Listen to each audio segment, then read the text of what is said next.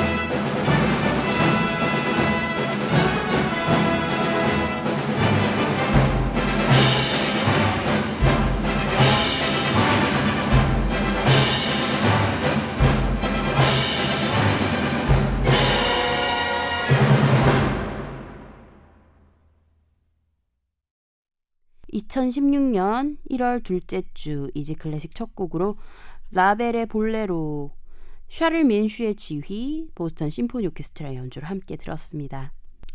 새해 첫 주 어떻게 보내셨나요? 한해 시작을 하다 보니 1년 계획을 장기적으로 세워야 하고 또 세부적인 계획들도 세워야 하죠. 그러다 보니 할 일들도 많고 내가 꼭 해야만 하는 일들임에도 불구하고 그 모든 일들이 무겁게만 느껴질 때인 것 같습니다. 음, 저도 비슷했어요. 한 해 전반적인 러프한 계획들을 세우고 상반기에 해야 하는 일들을 정리하고 뭐 그랬죠. 그러다 보니까 가슴이 막 답답해지는 거예요. 머리로는 어떻게 하면 되는지 정리되는데 누가 대신해 줄 사람도 없고 모든 걸 혼자서 하려고 하니 정말 눈앞이 캄캄하더라고요.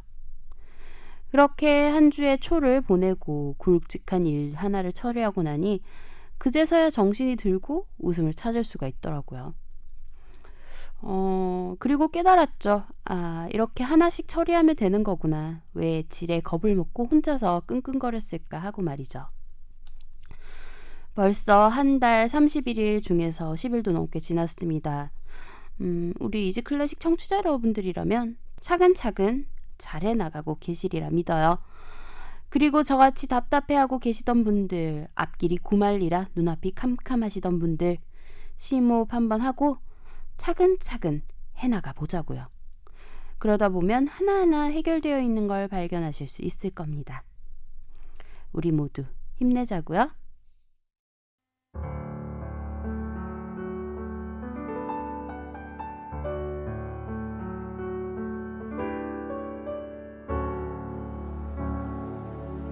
여러분은 지금 쉬운 클래식 음악 팟캐스트 이지 클래식을 듣고 계십니다.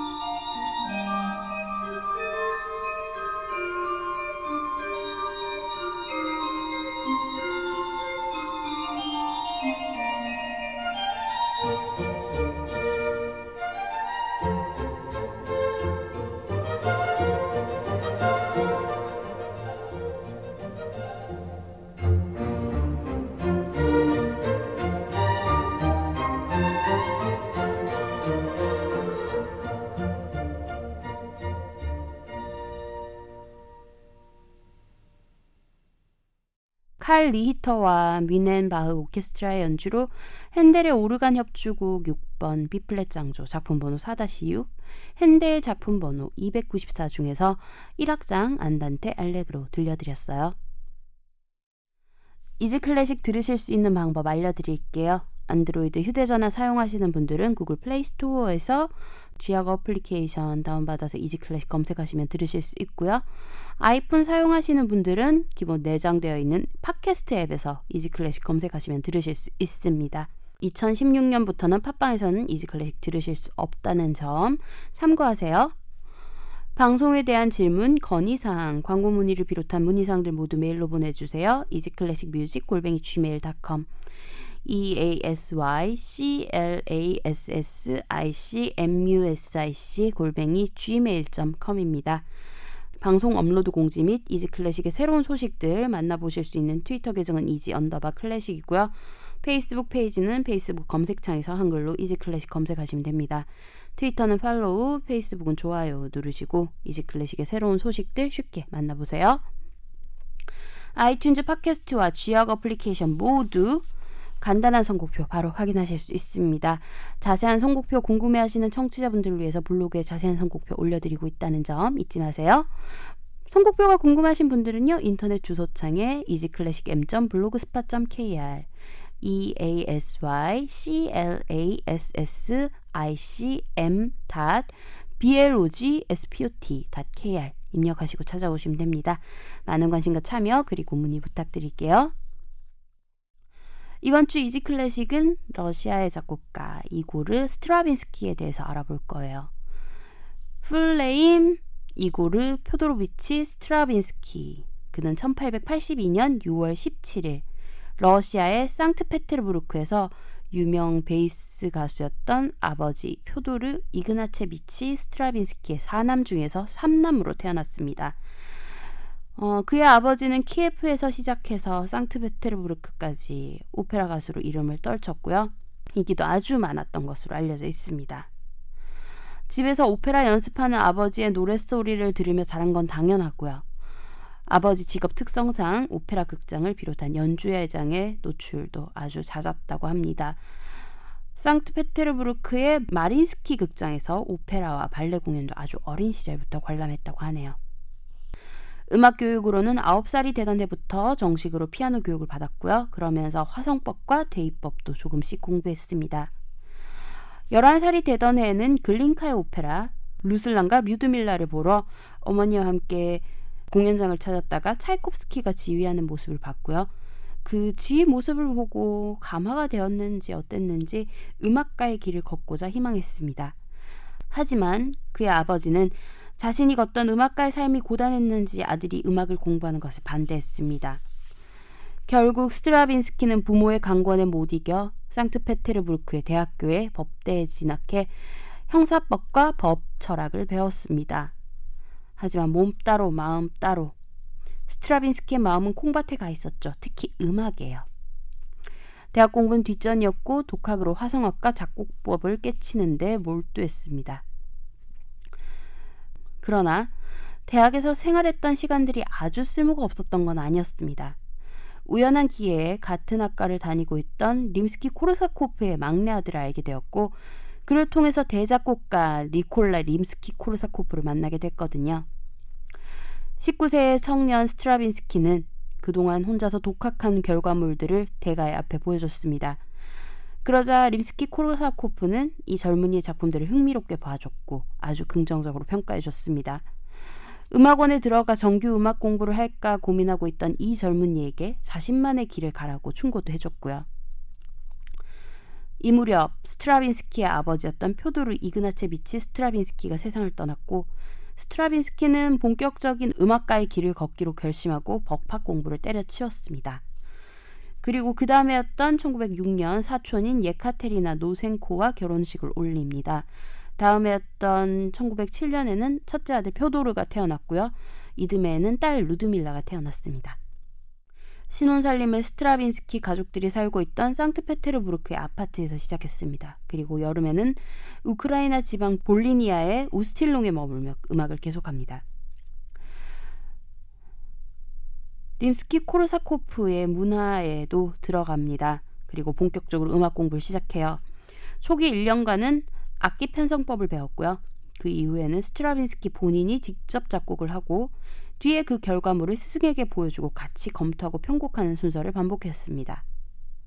이렇게 작곡된 것이 스트라빈스키의 교향곡 E플랫 장조 그리고 작품 번호 4번인 불꽃놀이, Fireworks 등이었습니다. 3년간 사제지 간의 관계를 유지하던 스트라빈스키와 림스키 코르사코프.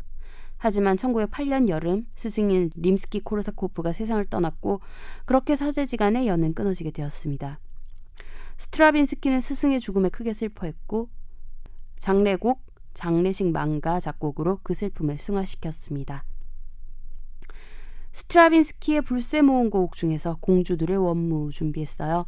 레너드 번스타인이 이끄는 이스라엘 필하모닉의 연주로 감상하시겠습니다.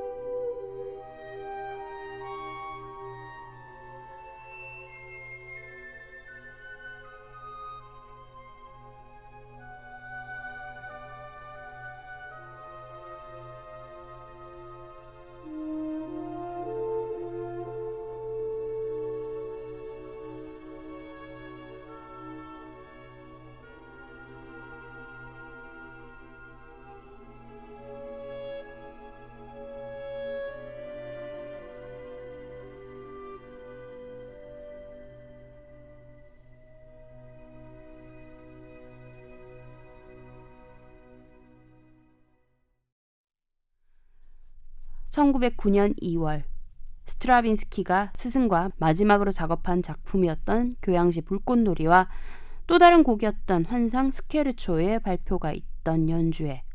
당시 러시아에서 알아주는 발레 연출가 세르게이 디아길레프는 그곳에서 스트라빈스키의 음악에 큰 감명을 받았고 그와 함께 일하고 싶어 합니다. 같이 일하자는 프로포즈를 받은 스트라빈스키는 그해 디아길레프의 발레 루이스, 즉 러시아 발레단을 위해서 수많은 곡들을 편곡했고 그 다음 시즌이었던 1910년 시즌을 위한 새 작품을 의뢰받았습니다. 그렇게 탄생한 곡이 바로 발레 불세였죠.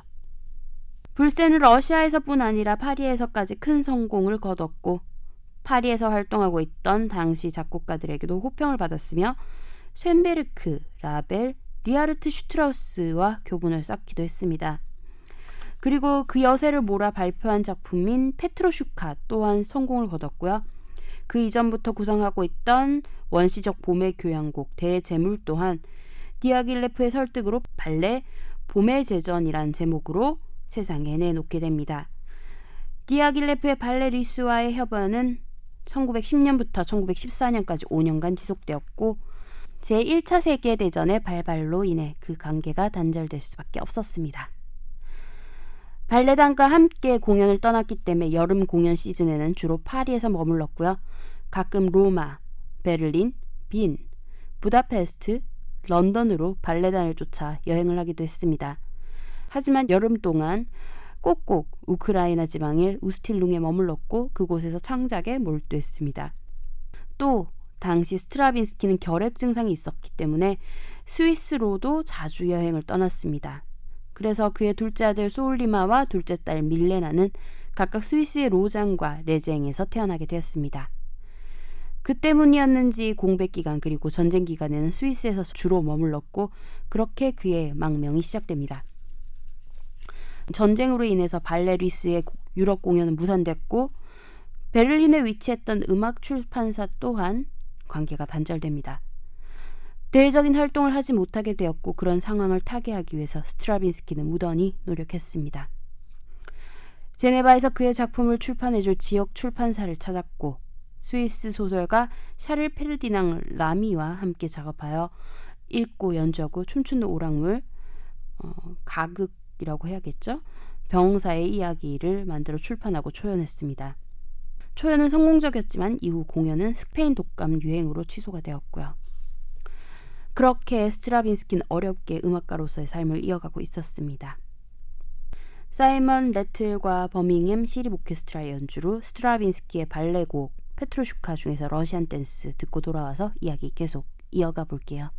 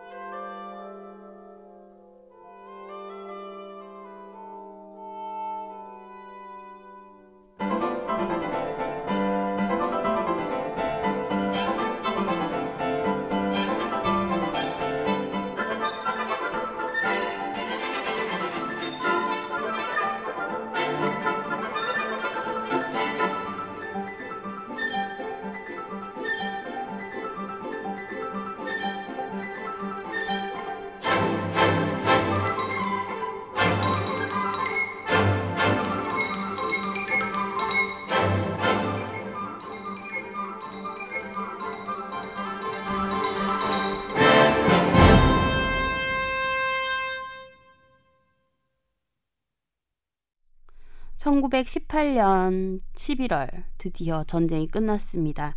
그리고 스트라빈스키는 프랑스에 정착하기로 마음을 먹었고요. 그는 프랑스의 비아리츠, 니스, 포레페, 파리 등 여러 곳에서 거주하면서 새로운 음악 양식이었던 신고전주의 양식을 받아들이기 시작했고 그 새로운 양식을 도입하기 위해 수많은 시행착오를 겪었고 결국은 새로운 작품들을 세상에 내놓기 시작합니다. 또 전쟁 이후에는 디아길레프와의 협업도 소원해졌는데 훗날 디아길레프가 세상을 떠남에 따라 그의 발레단도 해체돼 버렸고요.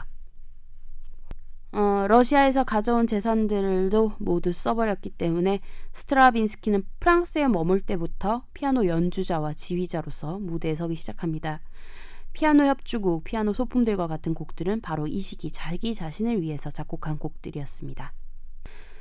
그리고 디아길레프의 뒤를 이어서 러시아 무용가였던 이다 루빈스타인의 의뢰로 요정의 입맞춤과 페르세포네가 작곡되었습니다. 그리고 오이디푸스 왕과 시편 교향곡 또한 이 무렵 작곡됩니다. 그리고 다시 전성기를 맞이하게 됐습니다. 새로운 음악적 전환기를 맞아 창작 활동을 이어가던 스트라빈스키. 하지만 개인적으로 무척 힘든 나날들을 보냈습니다. 55세가 되던 1938년에는 그의 맏딸 루드밀라가 폐결핵으로 그리고 다음해에는 아내와 어머니가 세 달 간격으로 세상을 떠났습니다. 2년간 3명의 가족들을 떠나보내 상심에 빠졌던 스트라빈스키. 그에게 새로운 제의와 또 새로운 기회가 찾아옵니다. 스트라빈스키의 봄의 제전 일부 중에서 대지의 예찬, 봄의 윤무 적대하는 두 부족의 의식, 현자의 행렬, 사이먼 레틀이 지휘하는 버밍엠 심포니의 연주로 들려드릴게요.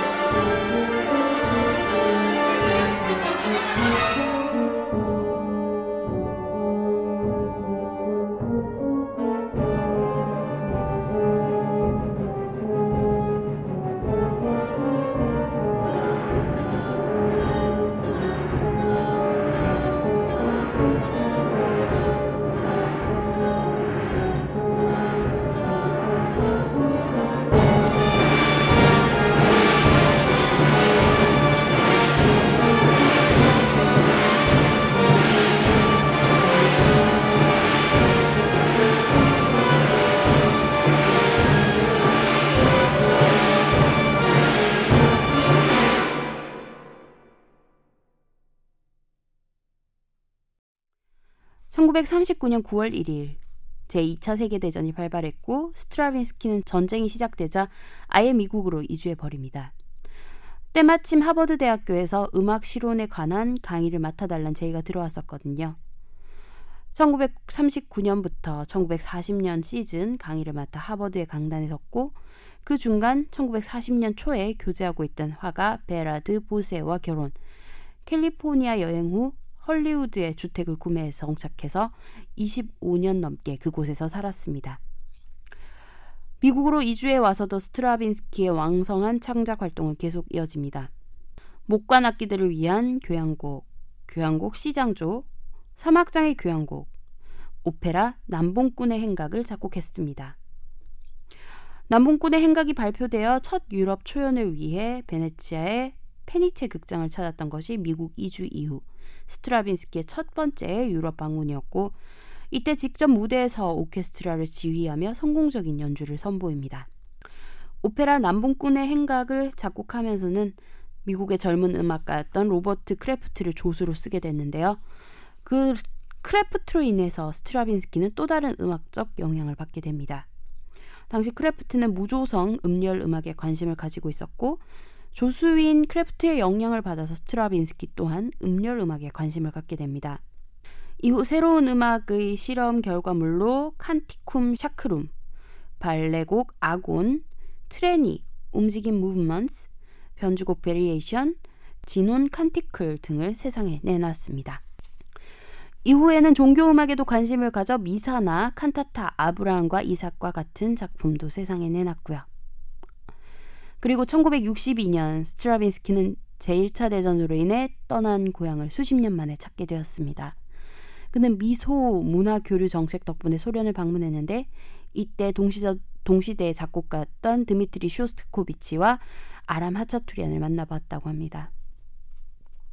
작곡뿐 아니라 연주와 지휘 활동도 꾸준히 이어가다가 1971년 4월 88세의 나이로 세상을 떠났습니다. 그의 유해는 베네치아의 산미켈레 섬에서 영면에 들었고요. 스트라빈스키가 있어서 비로소 현대 음악이 시작될 수 있었다고 봐도 과언이 아닐 겁니다.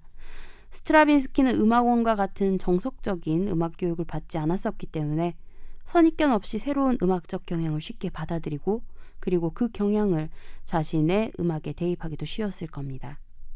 그가 시도했던 여러 가지 음악적 실험들, 박자와 조성, 시간과 같은 모든 음악적 요소들은 훗날 현대 음악가들의 큰 영향을 미쳤습니다.